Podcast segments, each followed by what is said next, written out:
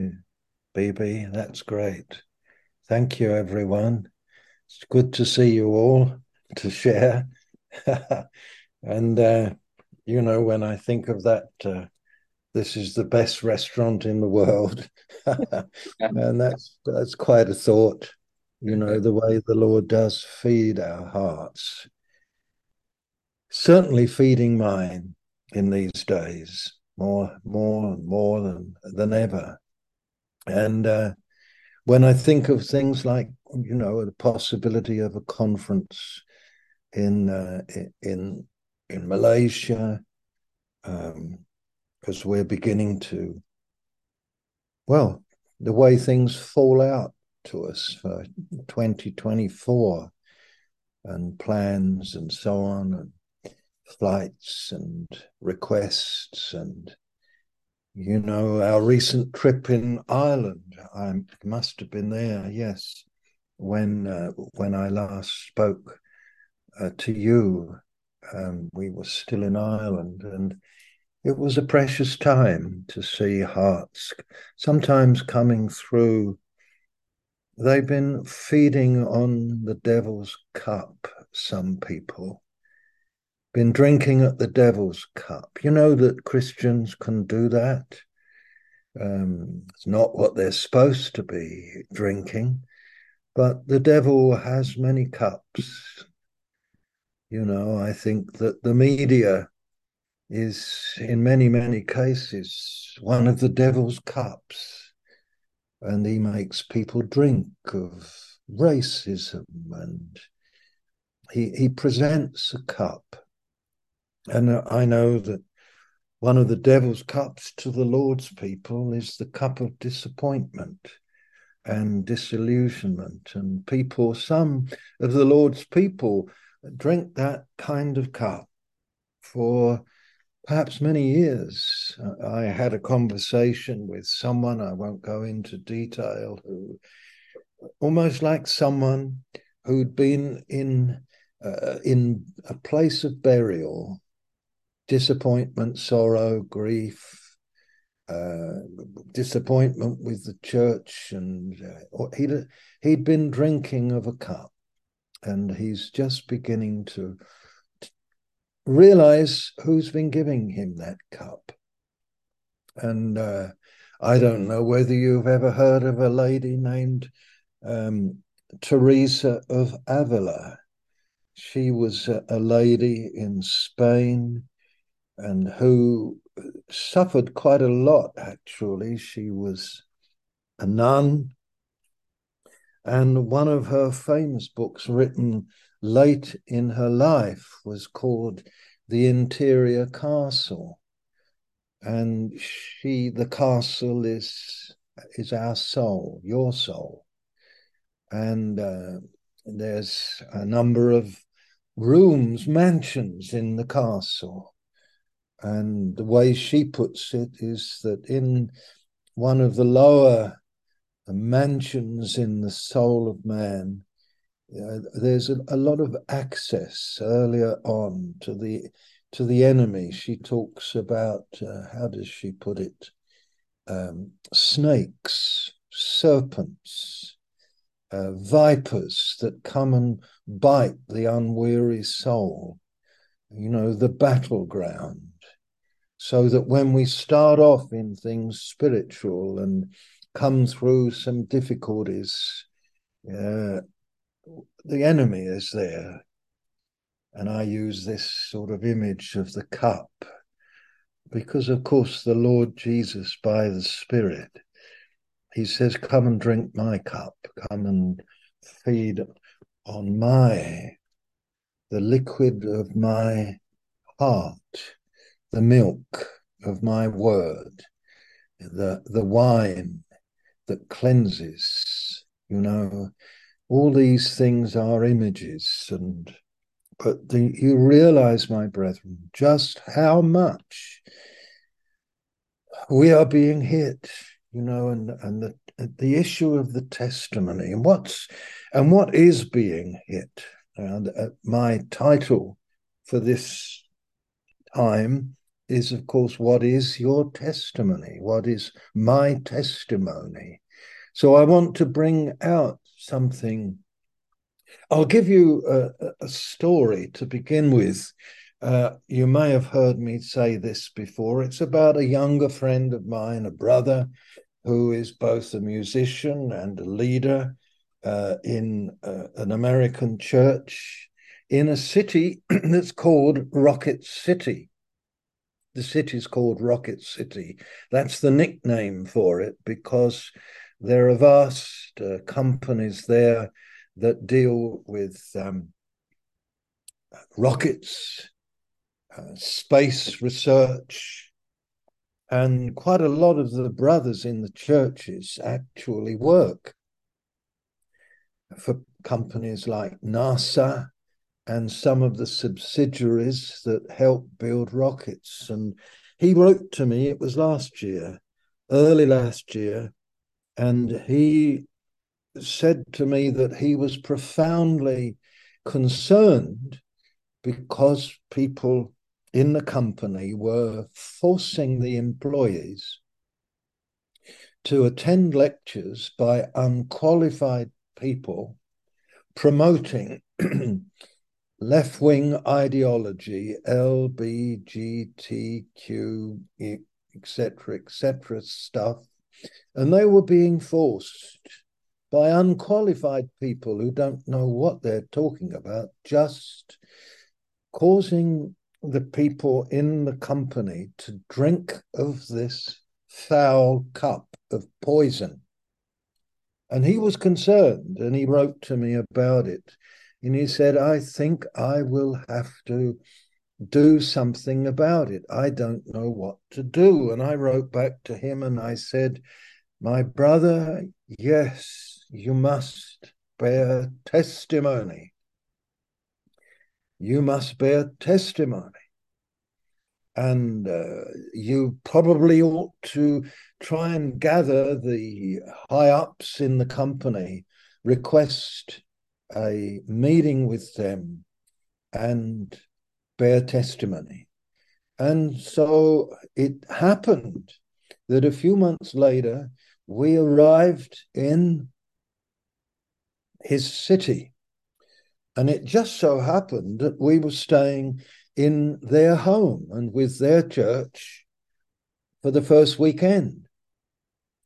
And it was a Thursday, and I noticed as we arrived how down he looked, how his face was sorrowful. And I said to him, What's wrong? And he said, I had my meeting yesterday with the big bosses. And he said, I realize I made a mistake. And so tell me about it. And he he said, Well, I began the wrong way. He said, I said to the big bosses, all these lectures that you are insisting that we go to, these things are upsetting the Christians. And the big boss man said, Oh no, we're not upsetting the Christians. Only some of you, only some Christians, only some. And he said, I realize I made a mistake. I wasn't clear. What should I have said? And he'd been thinking about it. And he said, I realize I should have said, You are moving contrary to the word of the Son of God, of Jesus. What Jesus said. What Jesus said. I should have borne testimony to Jesus and to us. And he didn't put it exactly in these words, but he realized something very important because so many people, if you ask them to give their testimony, they will talk about some healing they had. They will talk about some experience that might be very wonderful that happened 20 years ago.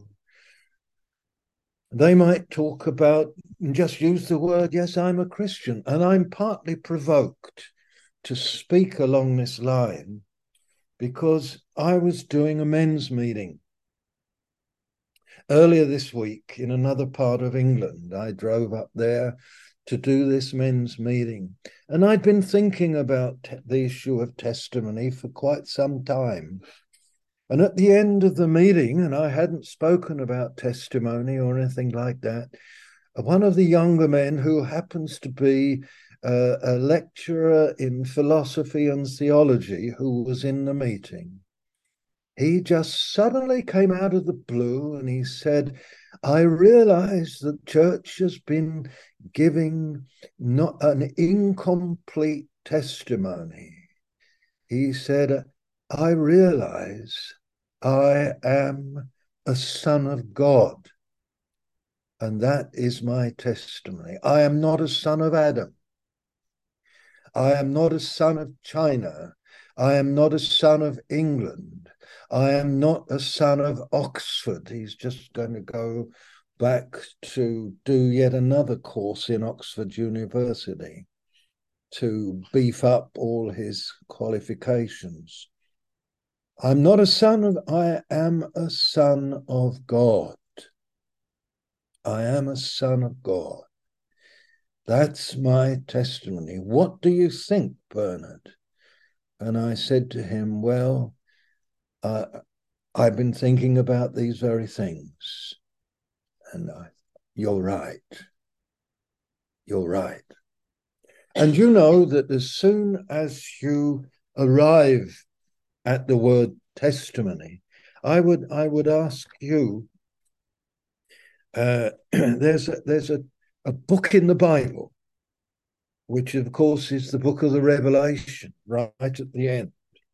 And if you turn to it, you will find there some very, very distinct verses where John is seeing the great warfare that is going on in the context of the unfolding of history as we know it. And the book begins, doesn't it, with uh, the words of the Lord, where if we were to begin to read in chapter one of the book of the Revelation, you know, you read in the second verse.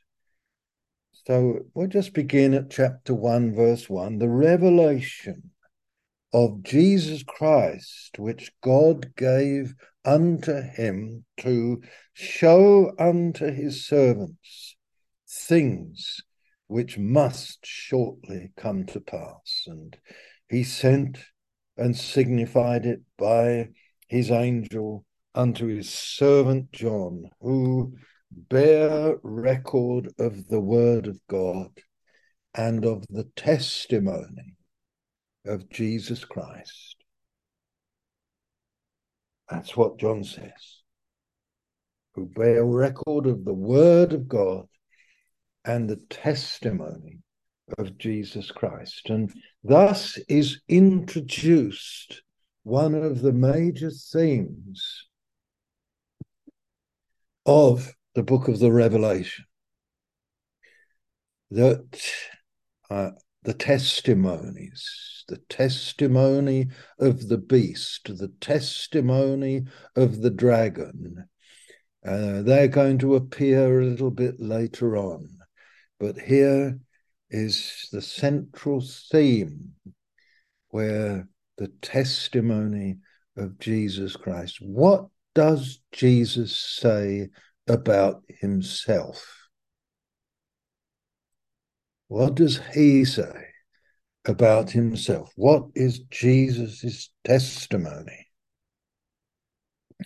And I begin to read down, and uh, I come down in chapter 1 and verse 4 John to the seven churches that are in Asia Grace to you and peace from him who is, and who was, and who is to come, and from the seven spirits who are before his throne, and from Jesus Christ, the faithful witness, the firstborn from the dead, and the ruler of the kings on earth. There's Jesus. So you've got the Trinity there, haven't you? Uh, you've got the, the wonderful Father. He's not called the Father, but grace and peace from Him who is the origin of all things, the fount of all things. He who is, who was, and who is to come. That's the Father's testimony. That's who He is. Testimony is to do with who you are before it is anything to do with what has happened to you. The new birth is a means. The baptism in the Spirit is a means. The gifts of the Spirit are means. Uh, the new birth is a means by which you are birthed from above. It changes what you are, what I am. It changes my lineage. It is God's affirmation that He gives you His DNA, if I may put it that way spiritually. He begets you again. He changes what you are. The baptism in the Spirit, if you want to use that terminology, immerses you in another spirit. Formerly, you were living a testimony that you were a son of Adam, fallen, sinful, defeated, selfish, hating, departing from God. It changes you. It, it, it, it gives you another spirit from heaven, who you are. And, uh, you know, it's wonderful when I look at this verse 4, everything begins with the Father. And then you've got the seven spirits, the perfect spirit the Holy Spirit, the Spirit who comes to us in sevenfold form, so full, so rich, so wonderful.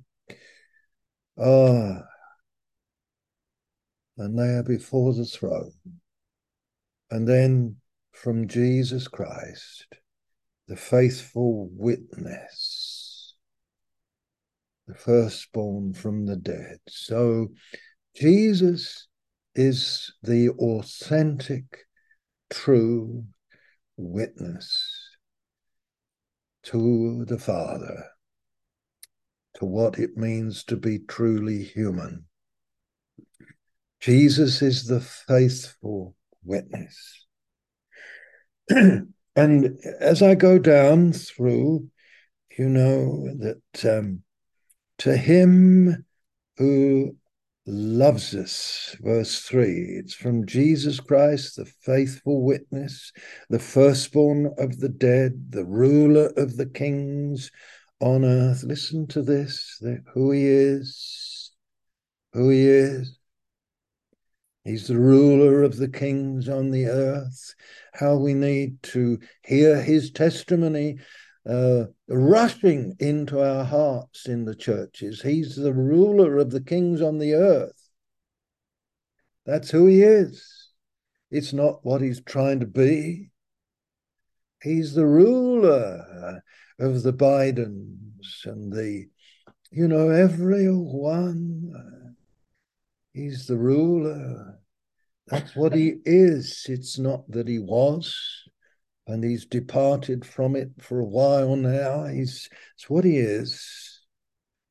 And to him who loves us and freed us from our sins by his blood and made us a kingdom. This is who we are. What, what we are comes out of who he is. And what he is emerges in what he's done. And hallelujah, he loves us and has freed us from our sins by his blood. Let's get this absolutely clear. Who are you? Who am I? I am someone who is loved by God, by his Son. I am not only someone who is loved, but someone who, when I didn't have a clue about it, he loosed us, he loosed me from my sins. Now, the enemy will lie to you about this as long as he can get your attention. As for as long as you will listen to him,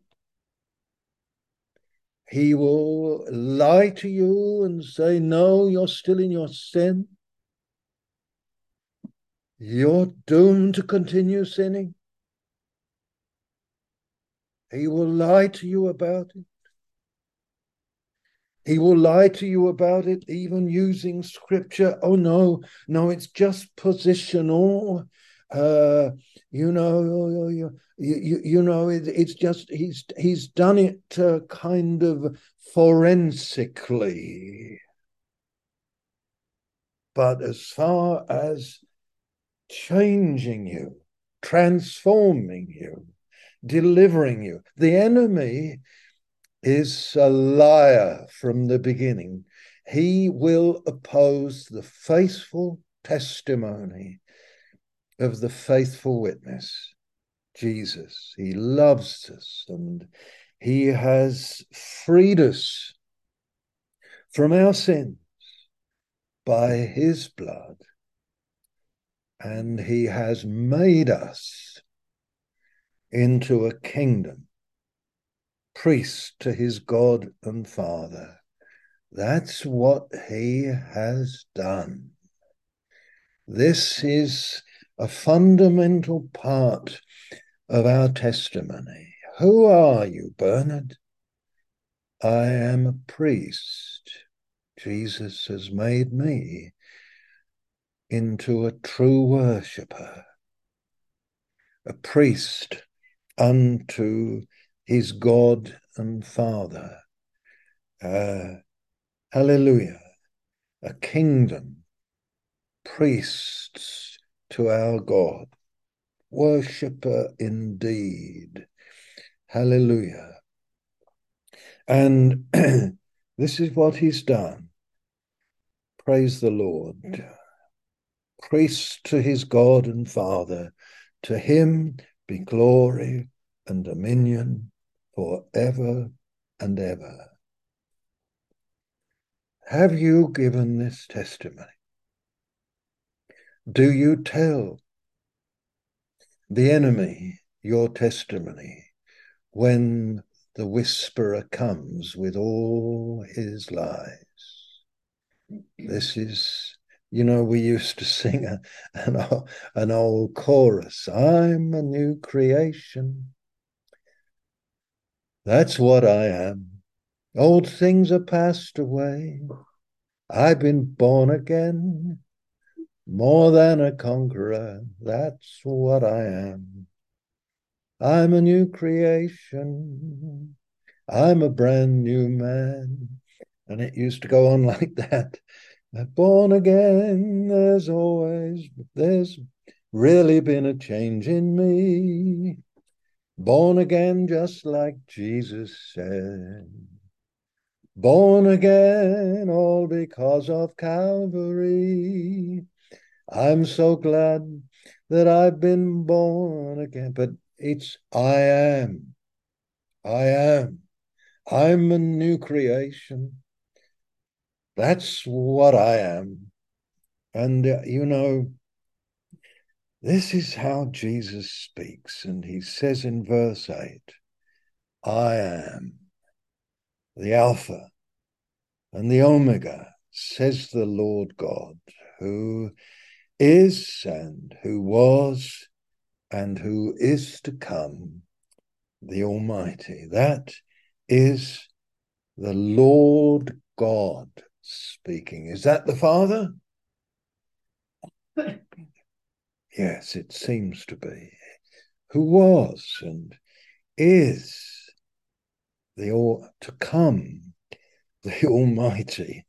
Quite remarkable when you you you hear God declaring who he is, who he is, who he is, who he is.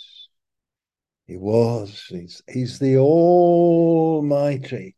And then you go on through the chapter and you find that John is now writing and he's saying, I, John, verse 9, your brother, who share with you in Jesus the tribulation and the kingdom and the patient endurance, was on the island called Patmos on account of the word of God and the testimony of Jesus. Isn't that remarkable? You know, not just the word of God. I believe in the Bible. I believe in the Bible. But John doesn't say that. Oh, the word of God, the word of God. Only he also says, Look, I'm suffering because I have the testimony of Jesus. I've got the testimony of Jesus. Hallelujah. You know, that's that's why I happen to be on Patmos. For the word of God, I've spoken it, I've preached it, I've taught it. But also it's because I'm utterly different. I'm I'm different to the religious people. Uh, I'm different. I am a son of God because you understand that this is what the essence of Jesus' testimony is. He's going to say it to us a little further down. He's going to say it to all the churches, the seven churches, because John, whilst he's on Patmos, he hears this voice like a trumpet. Uh, he's commanded that he's got to write down what he sees and hears, and hears and sees. And he's got to write it and send it to the seven churches that he was familiar with, and through them it was going to be disseminated through uh, into all the church in all the passage of time and uh, he, this is what it was all about. And he turns to see the voice, verse 12, mm. that's like a trumpet. And, and on turning, he says, I saw the seven golden candlesticks, and in the midst of them, one like a son of man. You know, and there's this long description of this wondrous person whose voice first sounds like a trumpet, then his voice sounds. You, you got the trumpet in verse 10. That's what the voice, it was loud, it was deliberate, it was speaking through trumpets, have a penetrating note. They are not a reed instrument. They have a penetrating sound. They have a history in the Old Testament, declaratory, declaring, declaring, declaring. That's the trumpet.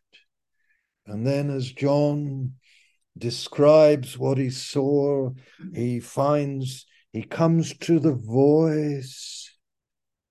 His voice, verse 15, his voice was like the sound of many waters puts me in mind of where some of you from Canada nearby where you live. And you know Niagara. And you go to the falls and you see the Canadian horseshoe and you see the American across the way and you see the atmosphere filled with the freshness uh, as the as the waters have fallen down and sprung up. It's beautiful to go there, especially in the summer. You know where it's hot and sticky, and the atmosphere is changed. The sound of the many waters. You get near to Niagara. You get out of the car in the parking lot, and you can be a mile away and you can hear the sound of these waters. They're very beautiful in the winter time as well, when all of this great mist of the of the waters has formed beautiful uh, sort of it's frozen in certain ways. His voice was so refreshing. His voice was so penetrating, like a trumpet, and then like a refreshing, refreshing many waters always there in the background, like they are in Niagara. And John, verse 17, he falls at his feet as though dead. But he laid his right hand upon me, saying, Fear not. And now the testimony begins. Here, here's the testimony of the Son of God.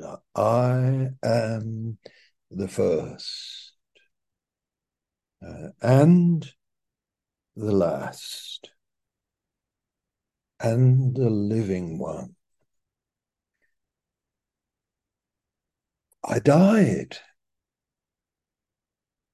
and behold, I'm alive forevermore. This is the testimony of the Son of God. I share it. By grace, I share it. This is my testimony. I share part of it. I share it in the lower case. I cannot say, I am the Son, uppercase. I can say, I'm a son. I can say, I'm alive forevermore. I can say that. I can say, I share in the life of He who is the first, predating all of the pretensions of the devil and of the nations, the pride of China, the pride of America, the pride of the empires the pride of the British Empire. Jesus says, I'm the first. I'm the last. I, I, I am the last. They shall all perish. See, this is Jesus's clear, straight, wondrous testimony.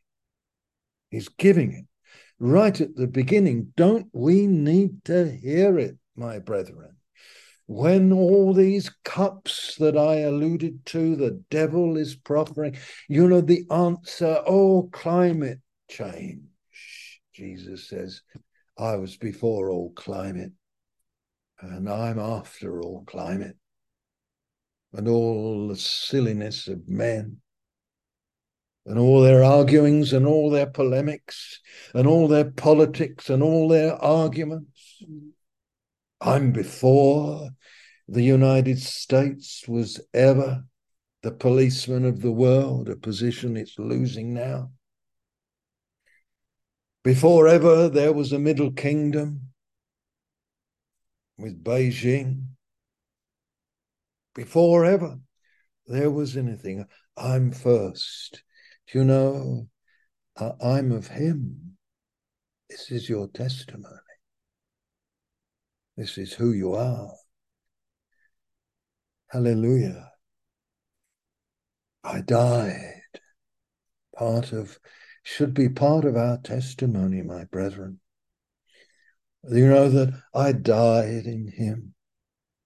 He took me into his bosom, in his love, and he calls that life of mine that was in Adam fallen, sinful, wretched. I died, and lo, in him I, I'm alive forevermore. Forevermore. Sounds amazing, doesn't it? But this is this is who we are. I'm alive forevermore.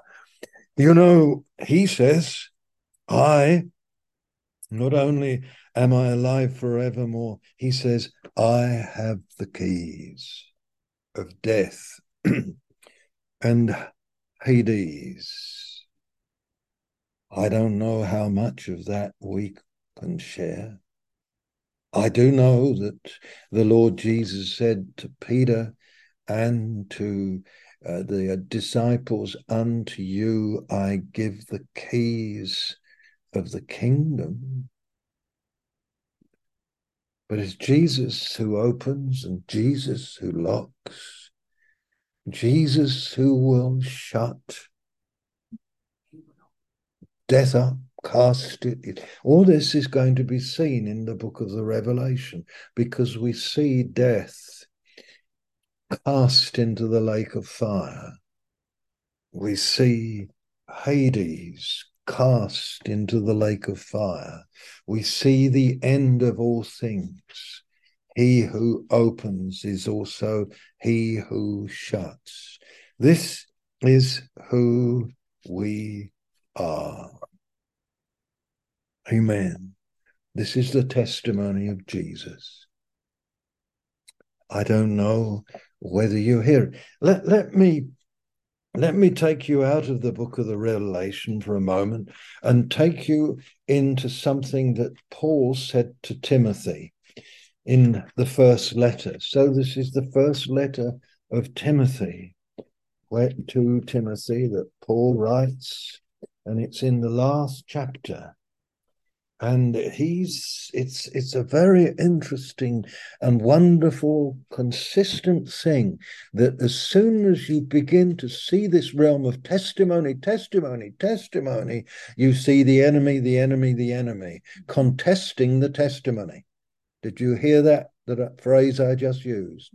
The enemy contesting the testimony. That's what he does. If you're the Son of God, do you remember how the enemy came to Jesus after the Father had said to him, Do you remember when Jesus was baptized in the arms of John the Baptist? Do you remember how immediately you see, the heavens were opened, and the Father said, This is my Son. This is my Son, in whom I'm well pleased. This is my Son. Not this is an apostle, not this is a prophet, not this is a preacher, not this is uh, another of the prophetic line. This is my Son. That's what the Father said. He never said that before. And immediately Jesus is led, driven by the Spirit of God to be tested of the devil. And the devil comes, and the first words out of the devil's mouth are, If you are the Son. There it is. if you are the Son, turn the stones into bread. Do this, do that. If you are the Son, abuse your powers, use your liberty, do as in your timing, do it all. Jesus says, You you get behind me now. You know. He didn't say exactly those words, but if you're the Son, God has said you're a son. Do you see that that is the amazing confrontation that the devil has with you by different means? The poison that he comes and he'll contest who you are, what God has made you in Christ and by his Spirit. So that here you've got Paul writing to Timothy. And in the sixth chapter of the first letter that he wrote to him, he's talking all about those that are rich. Uh, verse 9, who they desire to be rich. I hope you'll notice that the desire to be rich, he says, they they fall into temptation, into a snare, into many senseless and hurtful desires. I hope you're all noticing this. You're a son of God. Let not sons of God uh, exercise their desires to be rich. It's perilous. You lead yourself into many trouble. Be so content with such things as you have. You know, they plunge men, for the love of money is the root of all evils. It is through this craving that many have wandered away from the faith and pierced their hearts with many pangs. But as for you, man of God, shun all this. Shun all this. What else should they shun?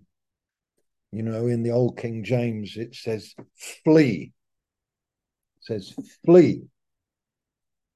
You know, it's a good word. Flee, run away from that stuff. Run right away from it. You know, it's if you want a nice little sermon, you know, flee. And then you could uh, have a look at this, verse 11 flee these things. And then you could see the next word in verse 12 fight fight. And somewhere down there, I can't put my eye on it. I'm just looking at my old King James. You'll find it says follow somewhere. Flee, fight, follow. If you like sort of words that begin with the same letter, someone have a sermon on that one, you know, but it's it's amazing. What else should he flee from? What else should he shun? Well, here's some stuff to shun. He says, uh, "Don't get wrangling." Verse five. Don't get arguing about words and disputes. Verse four. Don't don't get into all that. Get into the realm of sons, which is contentment. Don't you just be content. End of verse 8.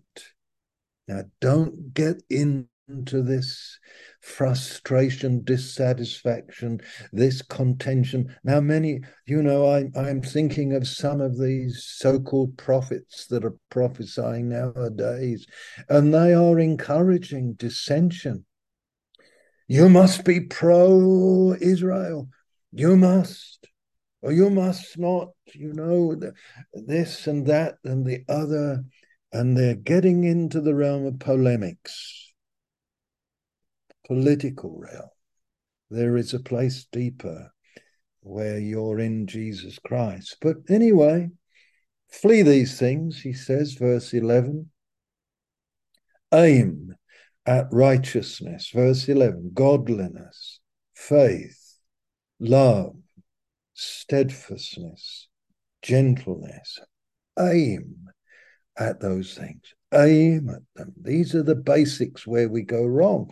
And then he says in the 12th verse, fight the good fight of faith. I met someone this week who I listened to him bear his testimony about what he's doing. And I have to say, uh, I don't know whether he's fighting the fight of the faith, what it means to be a true son of God, or whether he's fighting for a point of view that's antagonistic to a section of the church, that's pointing out its faults all the time. I don't know whether he's fighting the good fight of faith. Take hold on eternal life. You know, these, these words are so penetrating. What kind of life am I trying to take hold of? What life are you taking hold of? Canadian life? Malaysian Christian life? Are you taking hold of Pentecostal life? Or am I taking hold of eternal life? And what does that, what are the implications of that? How do I take hold of eternal life? Well, I'll say this to many a young man, many a preacher. I could say this close your computer down, stop trying to beef up your sermon from your computer and get all your points, put your commentaries away and get there before God and wait upon Him who is the eternal one. Feed upon his presence, take hold of eternal life, spend more time with him, I'm thinking of a very precious brother. I won't mention his name. I wrote to him this morning. I had a communication eight days ago. He'd been rushed into hospital. He's 60 years old. He's such a loving brother. He has labored, he has served, he has a pastoral heart, he has been hurt, he's been damaged, and but he served and served and served and served and loved and loved and loved and he's rushed into hospital at 60 years old with heart heart heart. Serious problems with his heart. And uh, of course i wrote to him through the week and he managed to give me a couple of lines text on Tuesday or Wednesday. And then I wrote again to him today How are you? Are you home? What has happened to you? And uh, he said to me, he replied a few more lines this time, and he said, I am back home. I am not in the church. I am home here quiet. I have damage in my heart. My physical heart is damaged I need to be rehabilitated. I need rest, rest, rest.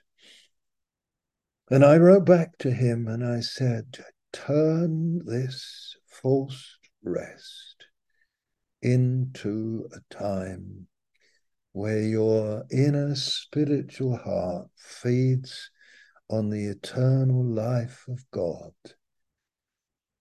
where the Lord will feed your inner man in ways you have never known before, where, where he will take you deeper than you have ever been before, so that in his grace he might bring you out of this present distress with a deeper word, a richer word, a greater faith. Fight the fight of faith. Lay hold of eternal life to which you were called, my brother. You were not called primarily, my brethren, to be missionaries. You were not called to, I was not called primarily to be a preacher. I was not called for that. My primary calling is called to lay hold of the life eternal that is deeper than all the noises of men. Don't you realize? I realize it more and more. The, the whole world is a great construct which is a massive illusion. The whole world lieth in wickedness. It is one great big lie. It is pretentious. America is pretentious. China is pretentious. Islam is pretentious. Everything around about us is pretentious. It's pretending to be the answer to everything, and it is not. It is not. Our testimony is that He is the truth. And that's what you come to now, where Paul says uh, fight the good faith,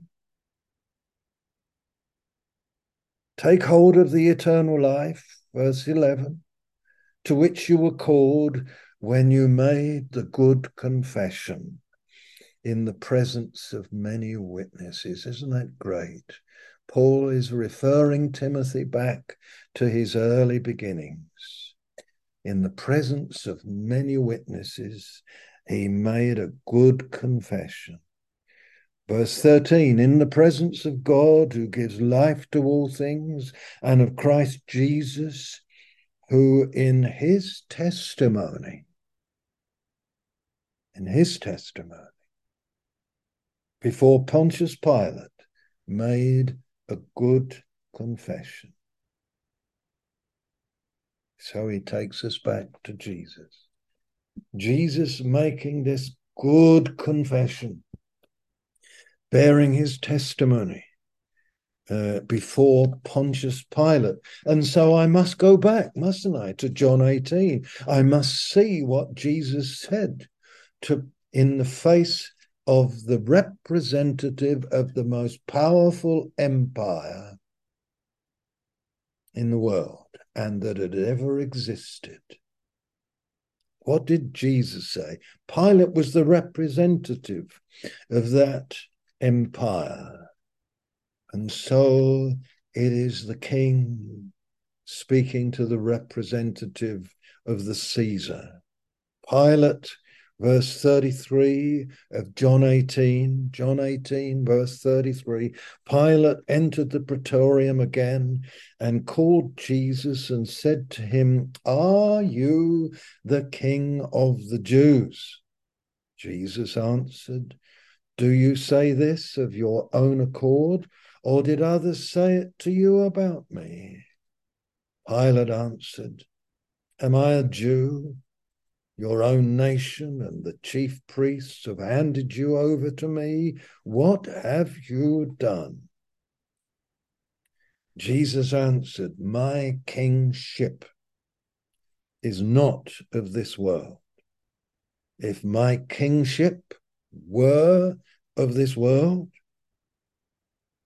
my servants would fight that I might not be handed over to the Jews but my kingship is not of this world. Here's his testimony. Pilate said to him, So you are a king? Jesus answered, You say that I am a king? For this I was born, and for this I have come into the world to bear witness to the reality. I've added that word, I've changed the word truth, and I've given you its true meaning in the Greek language. I have come into this world to bear witness to what is absolutely real. Reality, aletheia, in the Greek language. What is absolutely real? I am here to bear witness. This is why I came into the world. Yes, the issues, not so much as to whether I am a king, but that I am here as a witness, and this is my testimony. And I'm speaking to you, Pilate, as representative of this false empire that you believe in, that you follow, the cultures, the norms of it that you chase after, you're trying to sustain. Oh, this is the world. This is this is my kingdom. My kingdom is not of this world. This was the good confession that Jesus bore, and that's why they killed him. They will not kill you if you just say you're a Christian. Mm. Unless you're living like a son of God who will not kowtow there's a bit of Chinese for you, a bit of Mandarin, who will not kowtow to the ways of the world. Where you, when push comes to shove, bear the testimony. I don't know. My friend this week who stirred me to speak to you this way or confirmed to me, this man who's going back to Oxford to do yet another degree, he said to me, I've never said, he said, when I've been challenged, I've never said, I'm a son of God. I'm a son of God. I'm a son of God. I've never said. I have said I'm a Christian, or I've said, oh, the, uh, but I've never given that testimony. He said, I realized they'd think I was mad. But that's our testimony. I, I'm a son of God. I've been born again into this world. Remarkable, isn't it? Remarkable. If I take you back into the book of the Revelation, and the time is going, and I've got many things that I would like to say, but you know, when when I think of dear Peter, while Jesus is saying, I am, what's Peter saying? Have you thought about that? He's by the fire, he's warming himself, perhaps only uh, a, a few meters away from Jesus. And he's by the fire, and a little girl comes to him. Mm and says to him, the tempter's voice comes through her. You're, you're one of them, aren't you? You're one of them. Do you know what Peter says? I am not. I am not. Three times he says, I am not. So while Jesus is saying, I am, his chief follower is saying, I am not. I am not. Amazing. Isn't it wonderful that after Pentecost, Peter bore testimony? I am. Even, you know, what tradition says, you know, Quo Vadis, whither goest thou?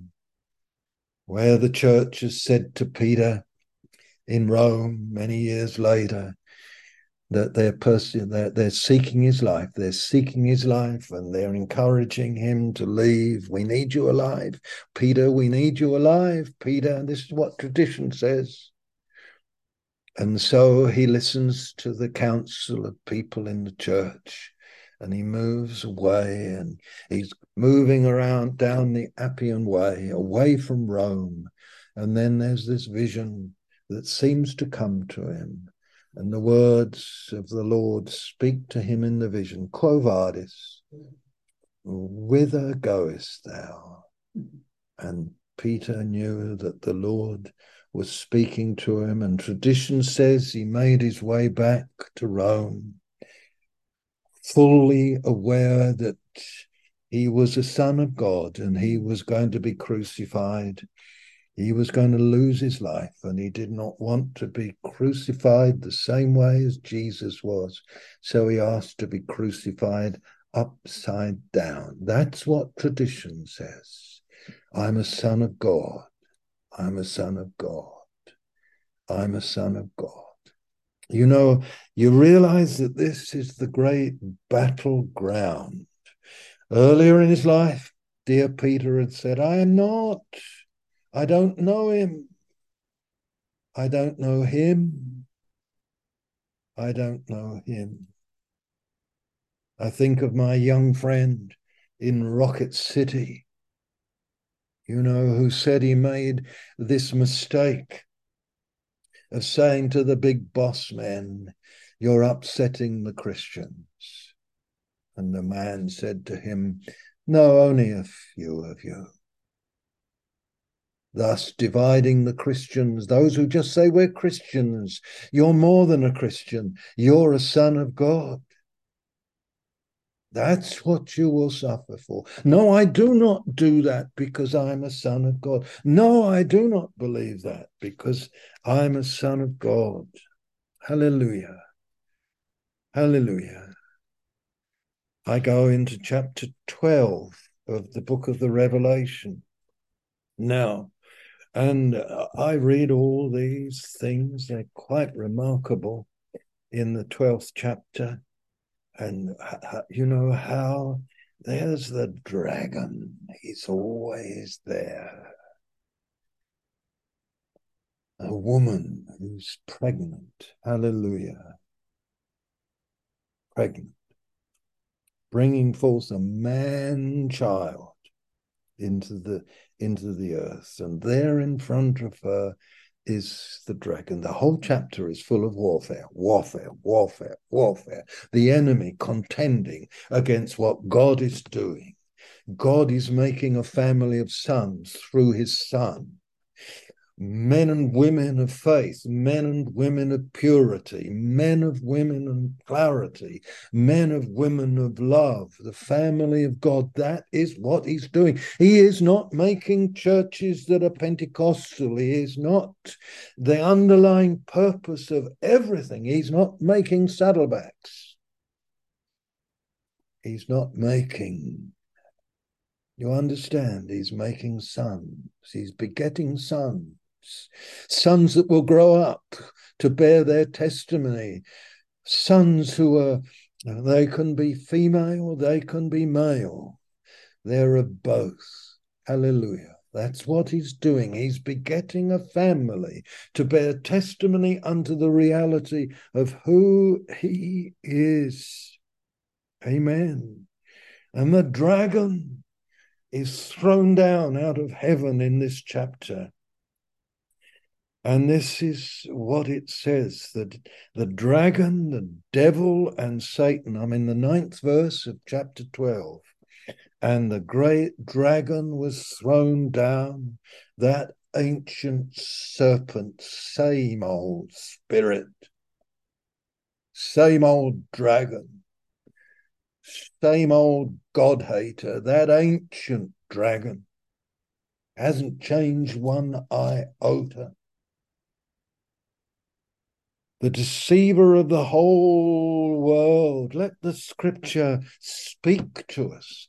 The deceiver of the whole world. I mean, the, the truth of these things is so penetrating.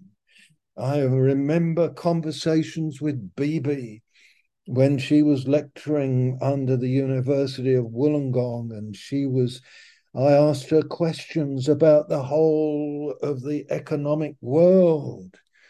And I don't remember exactly the way she expressed it, but you know, the, the manipulation, the power, the the selfishness, the greed, the lust of uh, of the high ups in in economics. I remember her talking to me about Soros and and uh, these men just manipulators, the whole world.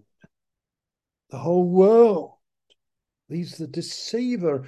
And do we say that people are deceived? So I could just get more of this, if I could just get more of that, if I could just get more of the other. I could take you to a room, it comes flashing into my mind in Auschwitz. You know, the concentration camp, and a man took me there uh, in the very early 90s. I'd been there before in the days of communism. I've been there often. And uh, we walked through one of the barracks and we walked through one of the rooms. You can't go into it. And it was the room where Mengele used to conduct some of his surgeries and operations and testings. You know, this evil Nazi. And this man who was conducting me through said to me, My uncle was killed in this room with a lethal injection straight into his heart for Jesus' sake. Because he was a Pole who had taken in Jews in his house, which, if discovered, would lead to your certain death. And he had been taken in. He was a son of God who loved the alien who took in the stranger. He was the Son of God who died for the testimony of Jesus Christ. The deceiver sent forth into whole world, deceiving Germany through the mouth, pouring out words through Hitler's mouth, and you can go on through. He was thrown down to the earth and his angels were thrown down with him at the end of verse 9. And I heard a loud voice in heaven saying, What a strange word. Now is the salvation and the power and the kingdom of our God and the authority of his Christ have come. For the accuser of the brethren has been thrown down who accuses them before day and night before our God, and they have conquered him by the blood of the Lamb, by the word of their testimony, for they love not their lives unto the death. You just think of what's central in those three things. They've overcome him, one, by the blood of the Lamb. He's shed his blood, he's loosed us in his blood from our sins. I'm I'm a son of God. That's our testimony, the word of our testimony. And if needs be, they love not their lives unto the death. They love not their lives. Who am I?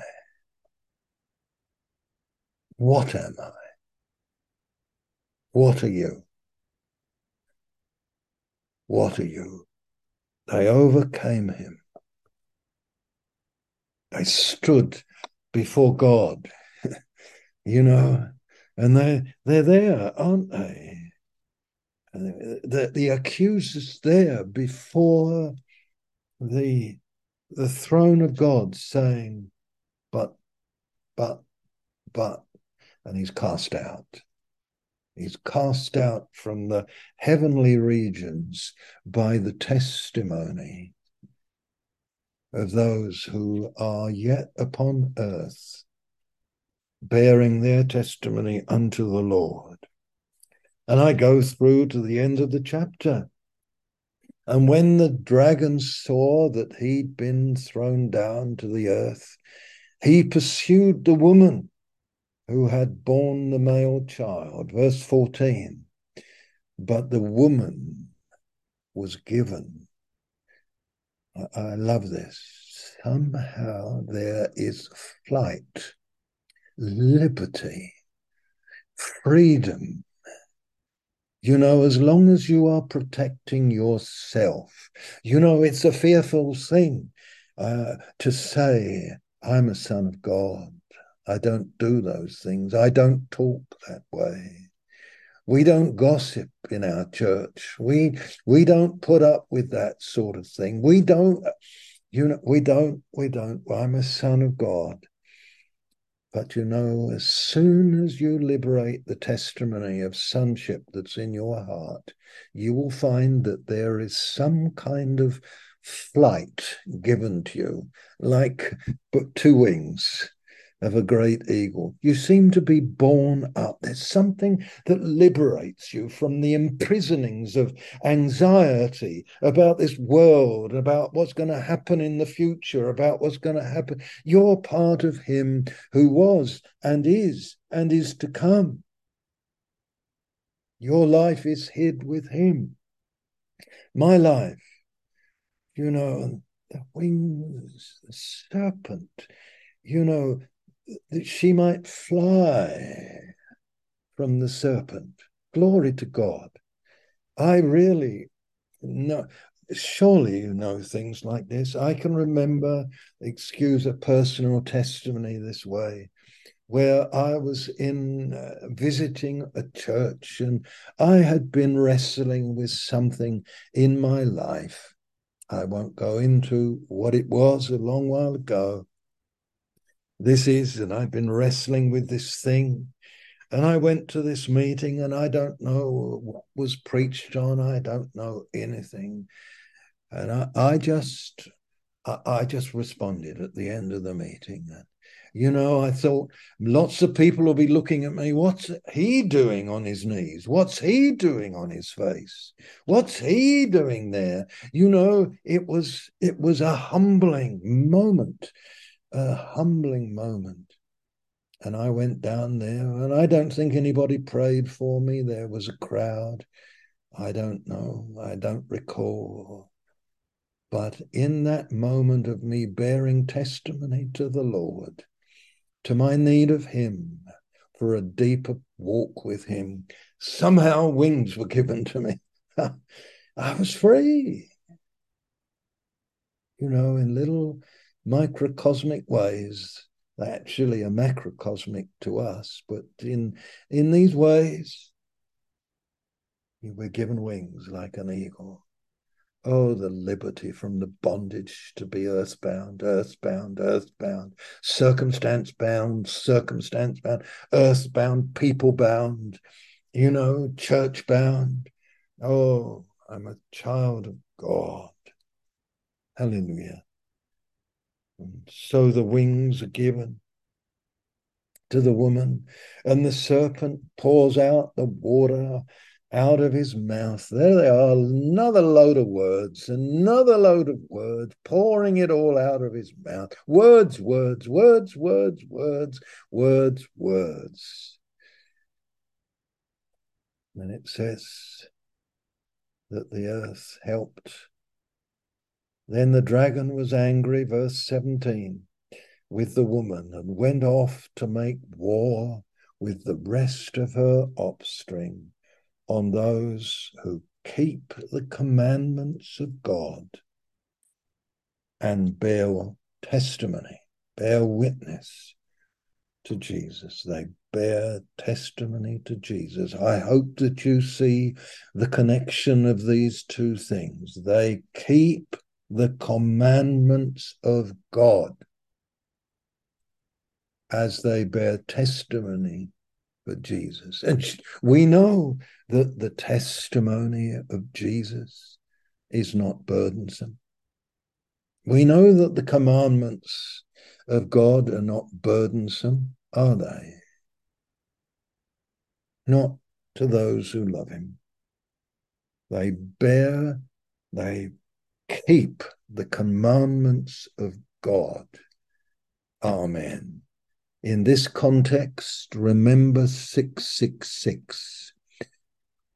Don't just think of it as some physical number that's going to be tattooed on you or something like that. Think about the value standards of this 666 world. Everything in the world is six, six, six. It's man, man, man. It's self, self, self. It's race, race, race. It is white, white, white. It is black, black, black. It is Chinese, Chinese, Chinese in the different forms. It's it's this all the time. Man, man, man, man in his pride, educated man, uh, degreed man, man who's been to this college and that college. It means nothing to God at all. Nothing. We keep the commandments of God. What did God say to me? What did the Lord say to me when vaccination issues came along? I went straight to God, not to a load of websites to analyze. I sought in that thing to keep the commandment of God along with my wife as he spoke to my heart in the midst of that issue. And so, what I did, I did unto God. I did not do unto government. I did not do unto the noise of many voices. Amen. This is the way I have someone now who's a friend who uh, listened to God as a 58 or 59 year old man. He listened to God. He had cancer. He could have lived on another five or 10 years, possibly, having all sorts of treatments. He listened to God, and having listened to God, he gathered his wife and family around him. And they together listened to God. And as he listened to God, he rejected all the hospital treatment except agreed with his family that he should take, when the pain got so bad, he should take necessary painkillers. And so at 60 years old, surrounded by a loving family and without regret, who saw him still with his hair on his head, and so on and so forth. He kept the commandment of God as it came to him, that his time was ended, and, his, and so he passed on. He passed on he passed on. He was listening to the commandments of God. Am I making myself clear? I'm just specifying things that are local and specific to you and to me.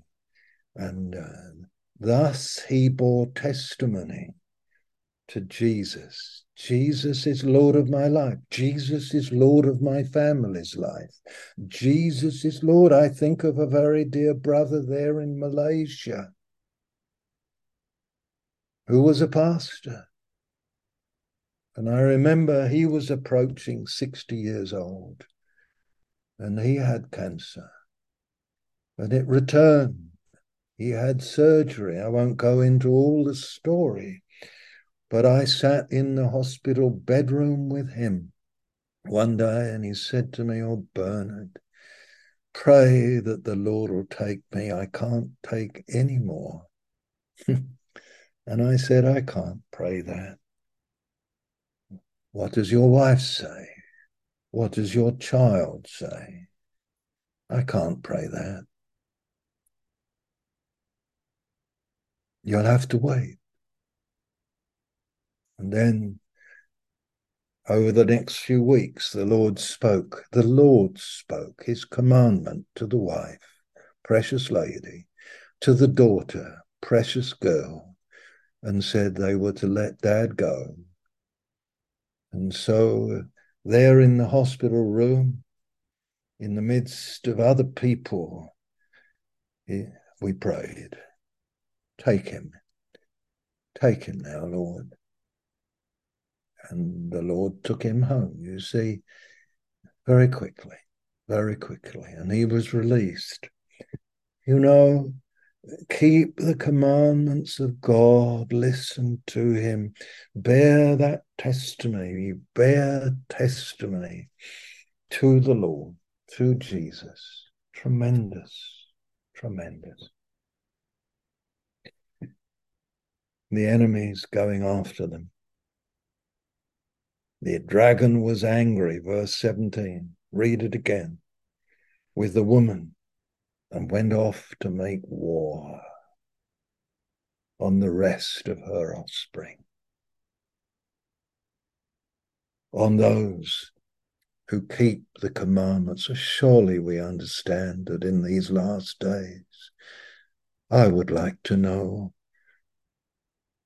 what my business in one way. Oh, what will the Pope say? Will he say, I'm a son of God? I can't bless same sex unions. I must keep the commandments of God.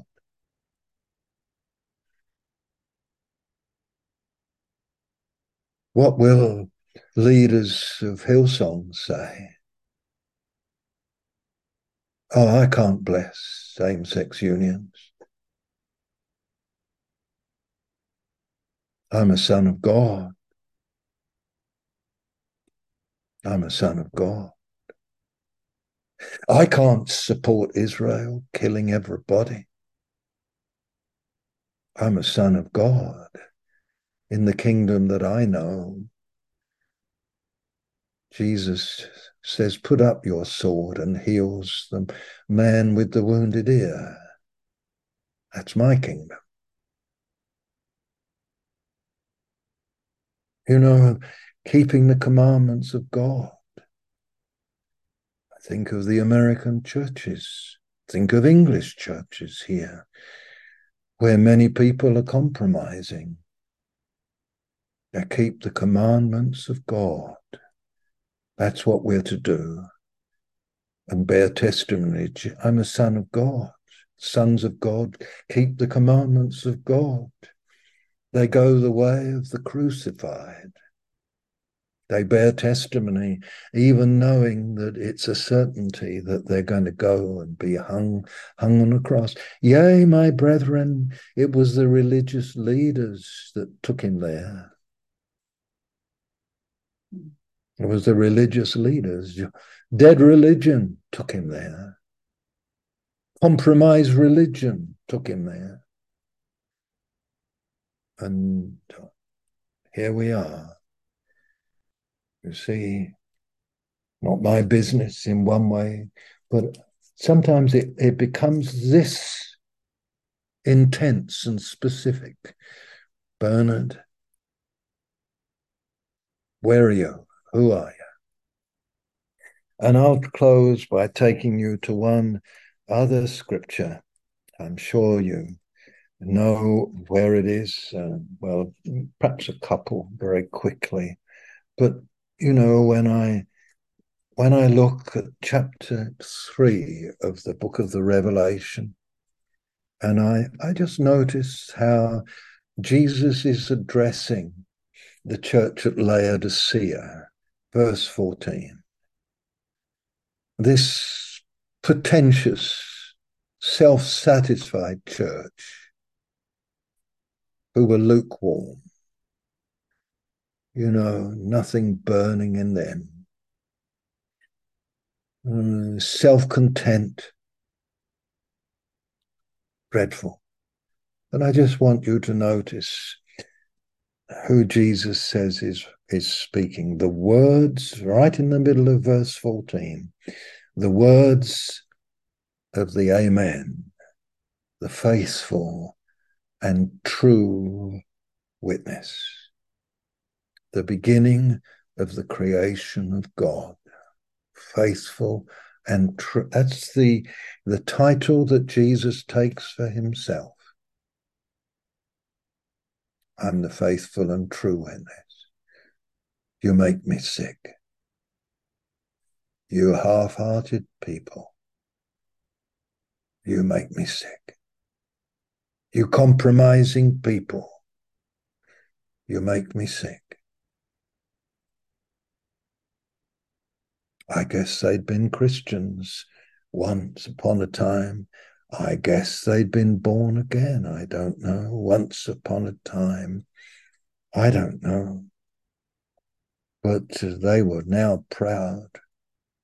And they, do you know, there's a pathway, my brethren, to becoming filled. Filled. Last night, I caught briefly about 10 minutes along with Hazel of a, of a, a program about a, a, an explorer in 1869, I forget his name, who had, for the first time, they, he and a group of men went down the Colorado River through the Grand Canyon, 249 miles or something took them three or four months. It was perilous. Some of the men died.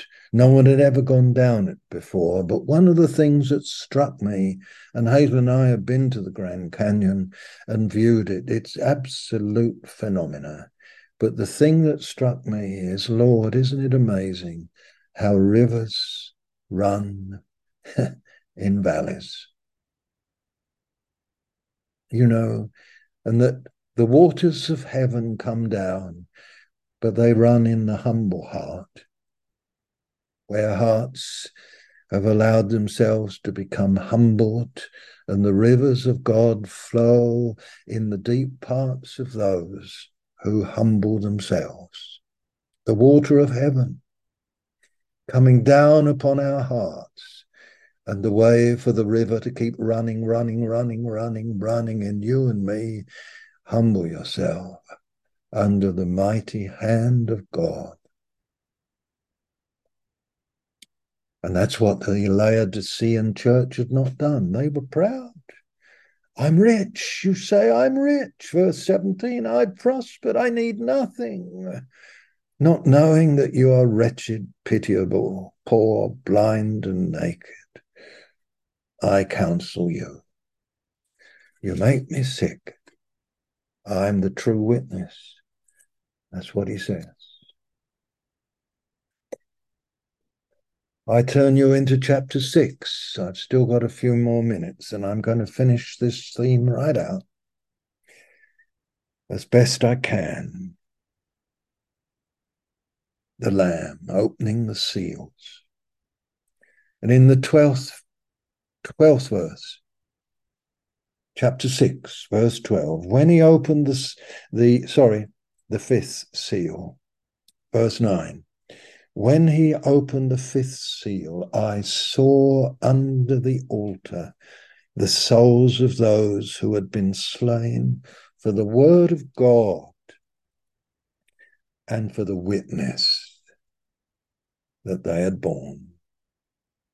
They cried out with a loud voice, O sovereign Lord, holy and true, how long before thou wilt judge and avenge our blood on those who dwell upon the earth? Then they were each given a white robe and told to rest a little longer until the number of their fellow servants and their brethren should be complete, who were to be killed as they themselves had been. you know, the fifth seal opened, and he saw uh, the souls, and he heard the souls. Uh, it's, it's, I saw under the altar. Amen. You know what fell under the altar, don't you? In the Old Testament, you know what fell under the altar. The, the sacrifices that had been laid upon the altar as they turned into ash along with the wood that helped feed the fire. You know, and I realize there's wood in our lives in the sense that the wood of circumstances, the, the wood of uh, pressures, the wood of difficulties, the wood that comes along in our lives and we are laid upon it. We are laid upon it. Will we will we be on the brass, the brazen altar? Will we lay there?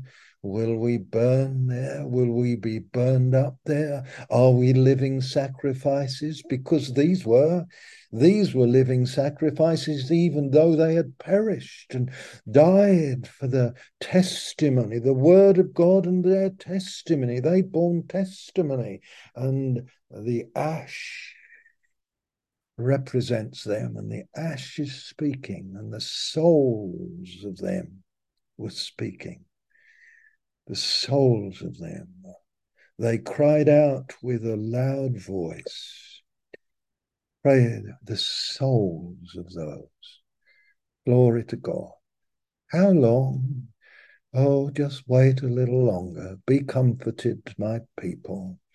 There are others that must be added to the host of those who live for the word of God and suffer even unto the death. And you're not dead, your souls live on, your souls speak, your souls speak.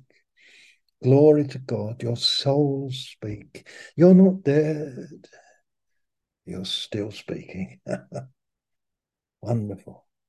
And you know, don't you, that I go back to chapter one and I look at this and I see that when he beheld Jesus, look where he's standing, verse 15.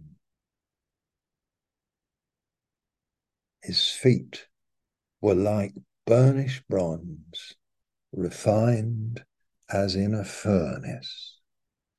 There was only one furnace in the Old Testament, in the in the tabernacle, in the temple. It was that brass altar where the sacrifices, and it burned. It was a furnace, a furnace, a furnace. It was a, made of brass. And this is where he stands, the living sacrifice, who calls us to bear our testimony in our time. Amen. And some even unto death. Some even unto death. And finally, finally, chapter 19 of the book of the Revelation, final verse to look at.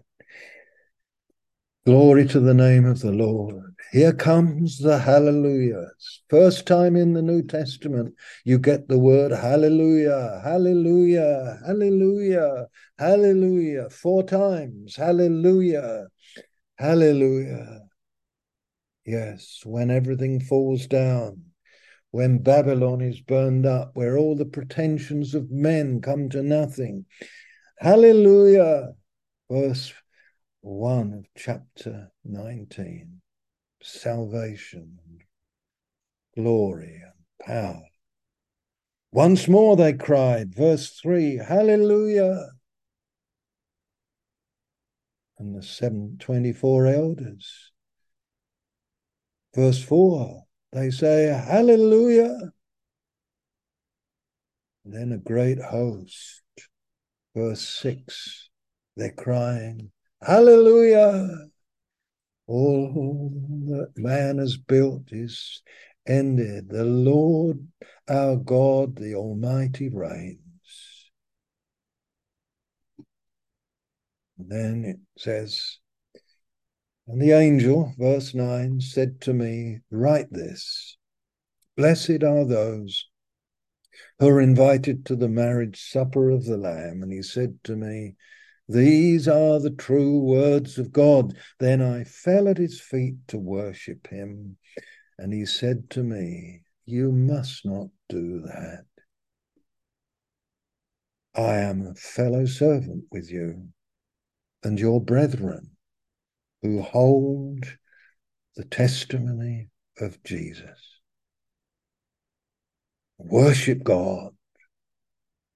For the testimony of Jesus is the spirit of prophecy. Testimony of Jesus.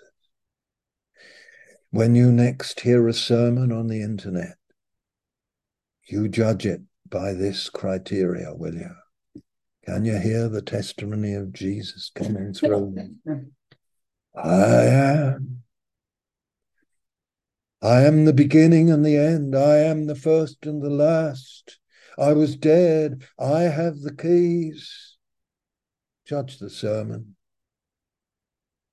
by that criteria. For next time you hear a prophecy, and they're very rare nowadays in the churches, I'm sorry to say, even the churches called charismatic and Pentecostal, I know fellow preachers, and I sometimes ask this question Does he ever prophesy? Does he know the spontaneity of the Spirit where Jesus rises up and speaks through him? I am, I am, I am. And he causes you to say, I am, I am. I am, I was dead. I'm died, I've died, yet I live. I love it when Paul gives this sort of testimony. I have been crucified. Nevertheless, I live, yet not I. I, I, I. All these sloppy choruses that are being written nowadays oh, um, I'm this, I'm that, I'm the other. We need to find some people who can write some good tunes to some of the old hymns where you have the testimony of Jesus coming through. Oh, I am. Testimony of Jesus is the spirit of prophecy. It's the very spirit of it. I think this is one the major criteria for me why I won't listen to certain things. I'm listening to hear that note. Let me tell you this. Last night I caught 10 minutes on YouTube of a man, some kind of priest in the Roman Catholic Church. He had CC after his name. I don't know what CC means and uh, he was dressed in finery and so on.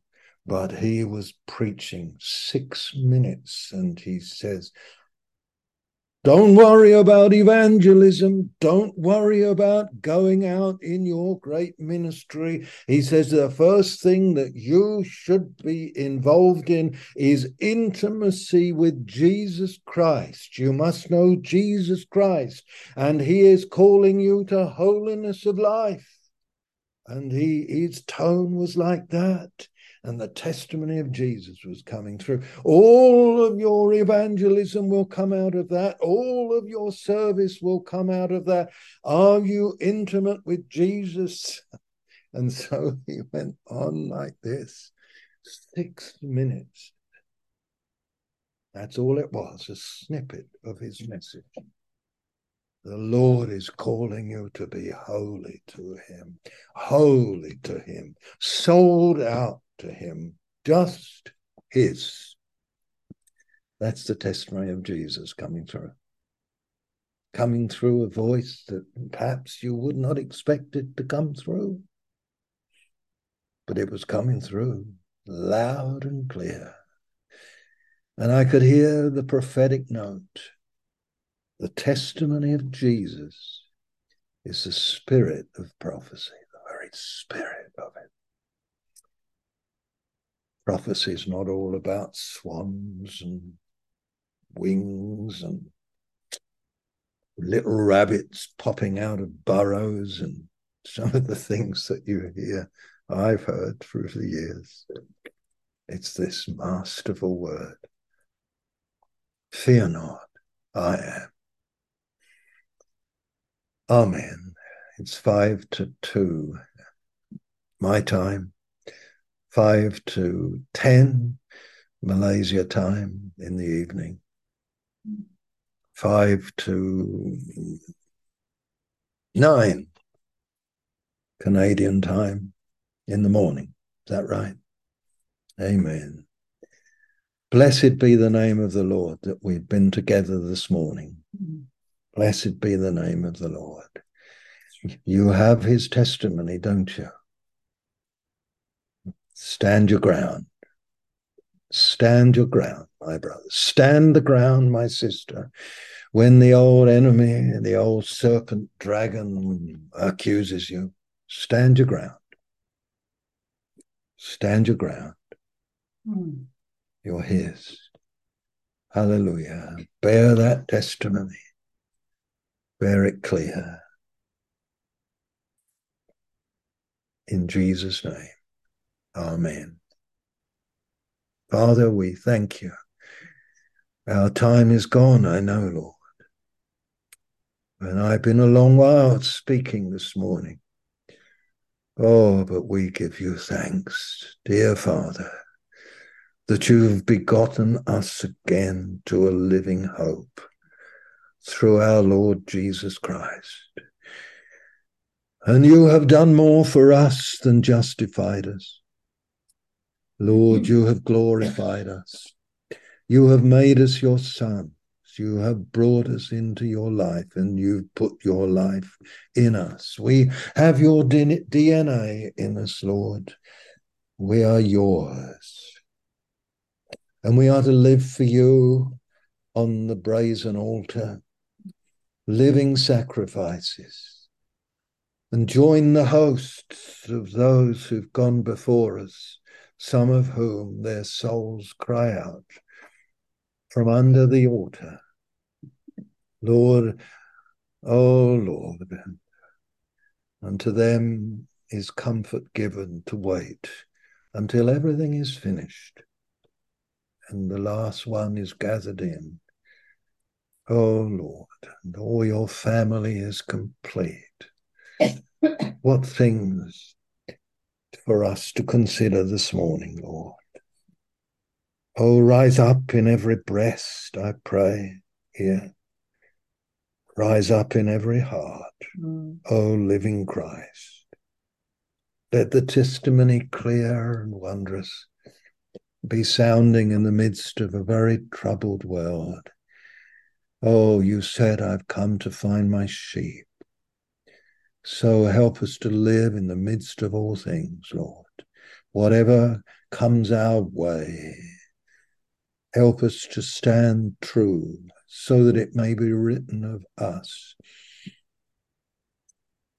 a true and faithful witness. Mm. A true and faithful witness. Glory, glory, glory. Lord, look upon us with your mercy, we pray. Lord, as our bodies, some of us are growing much older and mm. all that kind of things, and perhaps for some of us, uh, our minds are getting a little forgetful.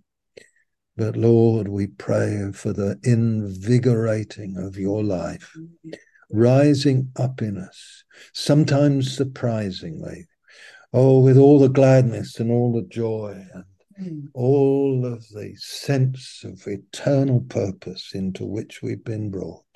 We would lay hold of eternal life in these days, Lord, as never before in our days, laying hold of eternal life, letting this temporal life and its values find its proper level. Lord, lest we be overtaken by it. Oh Lord, we pray, encouraging one another. Lord, Lord Jesus, we pray in your mm-hmm. name. And we speak to you, our Father. We are of God, little children. Hallelujah. This is the lovely word that dear John writes. And he says this to us all see what love the Father hath bestowed upon us, that we should be called sons of God. And so we are. 1 John 3 1. See what love the Father hath bestowed upon us, that we should be called sons of God and so we are.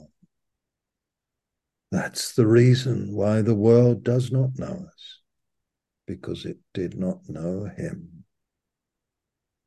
Beloved, we are God's sons now. It does not yet appear what we shall be. But we know that when he appears, we shall be like him, for we shall see him as he is. Hallelujah. There's a word for us all. So we are. So we are. Sons of God. Hallelujah. Amen. Amen. Ken, Be would you like to pray? Ken? blessed be your name, Lord. Amen. Amen. Amen. Mm. Thank you. Father. Yeah. My mind is full, Lord, in a sense, Lord, but yet my inner man cries out, more, more, more. Mm. You, Father, more of more of that recognition of your sonship that calls calls to my heart, Lord. I want more, Lord. I want to know you more. There's something about, Lord, what you've done in me, Lord, that's insatiable in one sense, Lord. But I want Mhm. more. Mhm. Mhm. Hallelujah. Thank you. Father. And amen. Amen.